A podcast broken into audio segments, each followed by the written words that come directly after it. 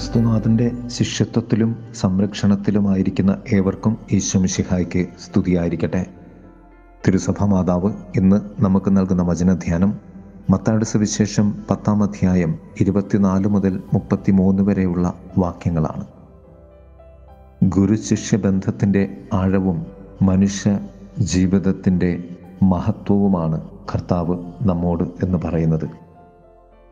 ശിഷ്യൻ ഗുരുവിനേക്കാൾ വലിയവനല്ല. ഭൃത്യൻ യജമാനനേക്കാൾ വലിയവനല്ല. ശരീരത്തെ കൊല്ലുന്നവനെ നിങ്ങൾ ഭയപ്പെടേണ്ട. ശരീരത്തിനെയും ആത്മാവിനെയും ഒരുപോലെ നരകത്തിലെറിയുവാൻ കഴിയുന്നവനെ ഭയപ്പെടുവിൻ. എങ്കിലും ഒരു നാണയത്തൊട്ടിന് രണ്ട് കുരുവികൾ വിൽക്കപ്പെടുന്നില്ലേ? അവയേക്കാൾ ദൈവം നിങ്ങളെ കരുതുന്നു. ആകയാൽ ഭയപ്പെടേണ്ട എന്ന് കർത്താവ് നമ്മെ ഓർമ്മപ്പെടുത്തുകയാണ്. ക്രിസ്തുവിനേക്കാൾ അധികമായി ഒന്നും നമ്മിൽ ഉണ്ടാകുവാൻ പാടില്ല. രണ്ട് ഉദാഹരണങ്ങളാണ് കർത്താവ് പറയുന്നത്. ശിഷ്യൻ ഗുരുവിനേക്കാൾ വലിയവനല്ല ശിഷ്യൻ ഗുരുവിനെ പോലെ ആയാൽ മതി. നിന്നിൽ ഗുരു വലിയവനാണ് വലിയവനായി നിലകൊള്ളുവോളം നീ വലിയവനാണ് എന്ന സത്യമാണ് കർത്താവ് നമ്മോട് പറയുന്നത്. ഭൃത്യൻ യജമാനനേക്കാൾ വലിയവനല്ല ഭൃത്യൻ യജമാനനെ പോലെ ആയാൽ മതി. കർത്താവ് തന്റെ ശിഷ്യന്മാരെ വലിയവരാക്കുവാനുള്ള പരിശ്രമത്തിലാണ്. മഹത്വത്തിലേക്ക് വളരുകയാണ് വലിയവനാകുക എന്നാൽ. യേശുവും രണ്ടു തലങ്ങളിലാണ് ഈ മഹത്വത്തിലേക്ക് വളരുന്നത്. ഒന്ന് യേശു ശുശ്രൂഷിച്ചതുപോലെ ശുശ്രൂഷിക്കുമ്പോഴും രണ്ട് ക്രിസ്തു സഹിച്ചതുപോലെ ക്രിസ്തുവിനോടൊപ്പം സഹിക്കുമ്പോഴും ആണത്. മത്തായ സുവിശേഷത്തിന്റെ ഇരുപതാം അധ്യായത്തിലും റോമാലേഖനത്തിന്റെ എട്ടാം അധ്യായത്തിലുമാണ് ഈ രണ്ട് കാര്യങ്ങളും പ്രതിപാദിക്കുന്നത്.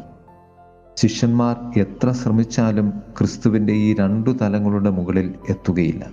എങ്കിലും യേശുവിനേക്കാളും സഭയെക്കാളും നീ എന്തെങ്കിലും വലുതായോ ശരിയായോ കാണുന്നുണ്ടെങ്കിൽ നീ വളരുകയല്ല തളരുകയാണെന്ന തിരിച്ചറിവ് നിനക്കുണ്ടാകേണ്ടതുണ്ട്. ക്രിസ്തു തന്റെ ശിഷ്യന്മാർക്ക് മരണത്തിലേക്കുള്ള ക്ഷണം നൽകുകയാണ് ചെയ്യുന്നത്. അഥവാ തനിക്ക് വേണ്ടി മരിക്കുവാൻ പോലും ആവശ്യപ്പെടുകയാണ് ചെയ്യുന്നത്.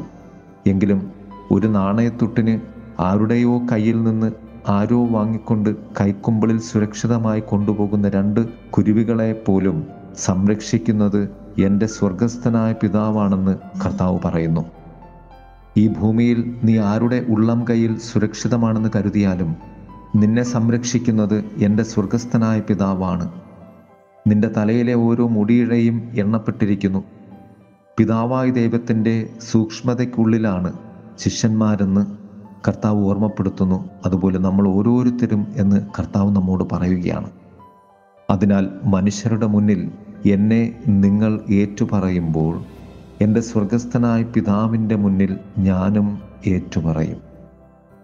ദൈവ സംരക്ഷണത്തിന് നമുക്ക് നൽകാവുന്ന ഏറ്റവും വലിയ മറുപടിയാണ് ദൈവത്തെ ഏറ്റുപറയുക എന്നത്. ഏറ്റുപറയുക എന്നതിന്റെ ഗ്രീക്ക് പദം ഹോമോലോഗോ എന്നാണ്. അർത്ഥം സ്പീക്ക് ദ സെയിം ആസ്. അതുപോലെ തന്നെ സംസാരിക്കുക.